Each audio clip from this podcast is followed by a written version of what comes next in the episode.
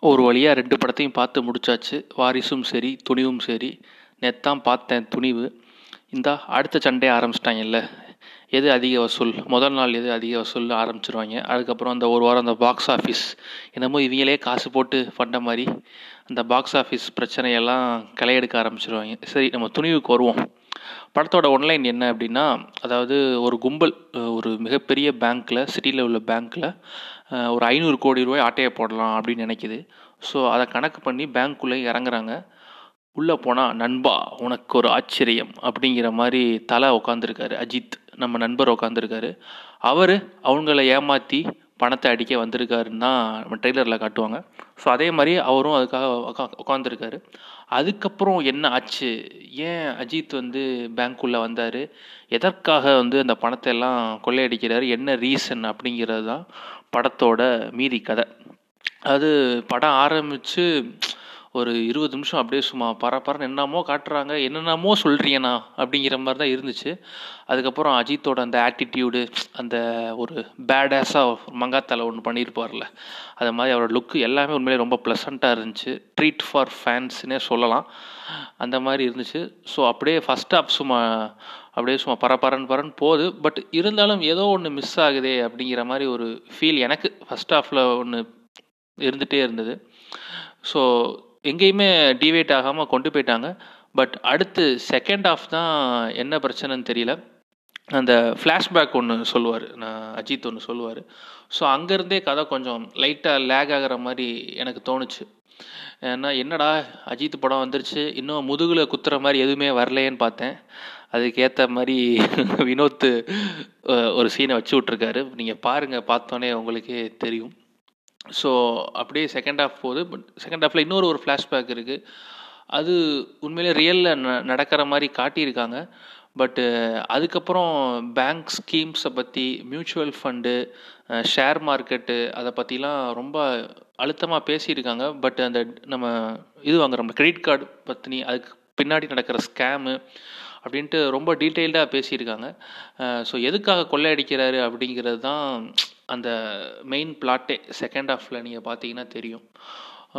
But ஆனால் இப்போ ரீசெண்டாக என்ன சொல்கிறாங்க அப்படின்னா இப்போ விகடனில் ஒரு ஆர்டிக்கல் படித்தேன் அதாவது இந்த படத்தில் வந்து இந்த மியூச்சுவல் ஃபண்டை பற்றியும் சரி ஷேர் மார்க்கெட்டை பற்றியும் சரி தப்பாக காட்டியிருக்காங்க. ஒரு புரிதலே இல்லாமல் காட்டியிருக்காங்க.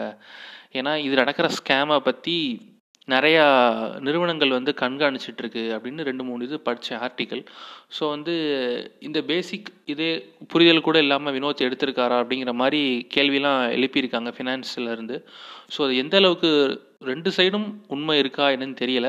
ஸோ நிறையா இந்த மாதிரி ஏமாத்து வேலையும் நடக்குது. இந்த மியூச்சுவல் ஃபண்டில் இன்வெஸ்ட் பண்ணி பேங்க்கில் கேட்டால் மியூச்சுவல் ஃபண்டை சொல்கிறான் மியூச்சுவல் ஃபண்டில் போய் கேட்டால் ஷேர் மார்க்கெட்டு வீழ்ச்சி அடைஞ்சிருச்சு. அதனால தான் நாங்கள் பணத்தை திருப்பி கொடுக்கல அப்படின்னு சொல்கிறாங்க பட் இது நடுவில் ஏதோ ஒன்று நடக்குது. பட் ஆனால் இதில் சில ஏன்னா ஒரு சோஷியல் மெசேஜை நம்ம எடுத்து வைக்கிறப்போ அதில் நிறைய உண்மைகளையும் சொல்ல வேண்டியிருக்கும். பட் உண்மைக்கு புறம்பாக நிறைய சொல்லிட்டாங்க அப்படின்னு ஒரு ஆர்டிக்கலில் படித்தேன் பட் எந் அந்த மாதிரி எந்த விதமான டிஸ்கஷன்ஸை கொண்டு போகுதுன்னு தெரியல. பட் அதை பொறுத்திருந்து தான் பார்க்கணும். ஸோ இந்த மாதிரி இருக்கையில் செகண்ட் ஹாஃபில் பார்த்தீங்கன்னா கிளைமேக்ஸ் நெருக்கி போவேல தான் என்னடா இது? ஒரு நல்ல கதையை எடுத்திருக்காரு. நல்ல ஒரு சோஷியல் ரெஸ்பான்சிபிளான ஒரு ஃபிலிமை கொடுக்க ட்ரை பண்ணியிருக்காரு. பட் இன்னும் கொஞ்சம் லாஜிக்காக கொண்டு போயிருக்கலாமே அப்படின்னு எனக்கு தோணுச்சு. ஏன்னா ஃபஸ்ட் ஹாஃப்லேயும் சரி நிறையா குண்டுகள் அவர் மேலே வந்து உழுது. இதே மாதிரி தான் நம்ம பீஸ்லேயும் பண்ணோம். அண்ணா மேலே நிறையா குண்டுகள் விழும் பட் ஆனால் அண்ணாக்கு எதுவுமே ஆகாதா? அப்படிங்கிற மாதிரிலாம் கிக்கி பிக்கி பண்ணிட்டு இருந்தாங்க. பட் இங்கேயும் சரி இவருக்கும் நிறையா குண்டு மலைகள் பொழியுது. பட் இருந்தாலும் அதை எதையுமே அழட்டிக்கிறாமல் கஞ்சி போட்டு சட்டையை வாஷ் பண்ணிட்டு திருப்பி சட்டையை போட்டு வந்து திருப்பி மறுபடியும் நம்ம நண்பர் வந்து கன் எடுத்து சுட ஆரம்பிக்கிறாரு. பட் இதெல்லாம் கொஞ்சம் கவனிச்சுருந்துருக்கலாம் இதில் கிளைமேக்ஸில் தான் ரொம்ப உச்சக்கட்டம். ஹெலிகாப்டர்லேருந்துலாம் வந்து நம்ம நண்பரை வந்து சுடுறாங்க.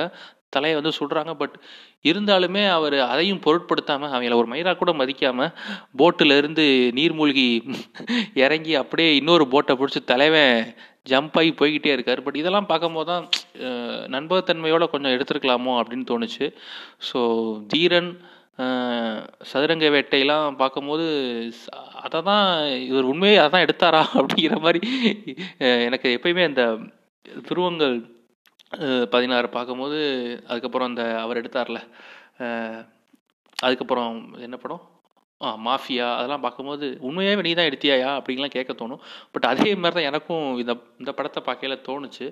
ஏன்னா ஃபஸ்ட் ஹாஃபில் ஒரு டைட்டாக பண்ணிவிட்டு அதுக்கப்புறம் இந்த மாதிரி ஒரு ஒரு வேளை இந்த பெரிய ஹீரோஸ் வச்சு பண்ணுறால இந்த லாஜிக்கல் லூப் ஹோல்ஸ்லாம் விட்றாங்களா என்னன்னு தெரியல. ஒட்டு மொத்தத்தில் ஒரு நல்ல ஒரு சோஷியல் ரெஸ்பான்சிபிளான ஒரு படத்தை எடுத்துகிட்டு வந்திருக்காரு அப்படின்னு தான் சொல்லணும்.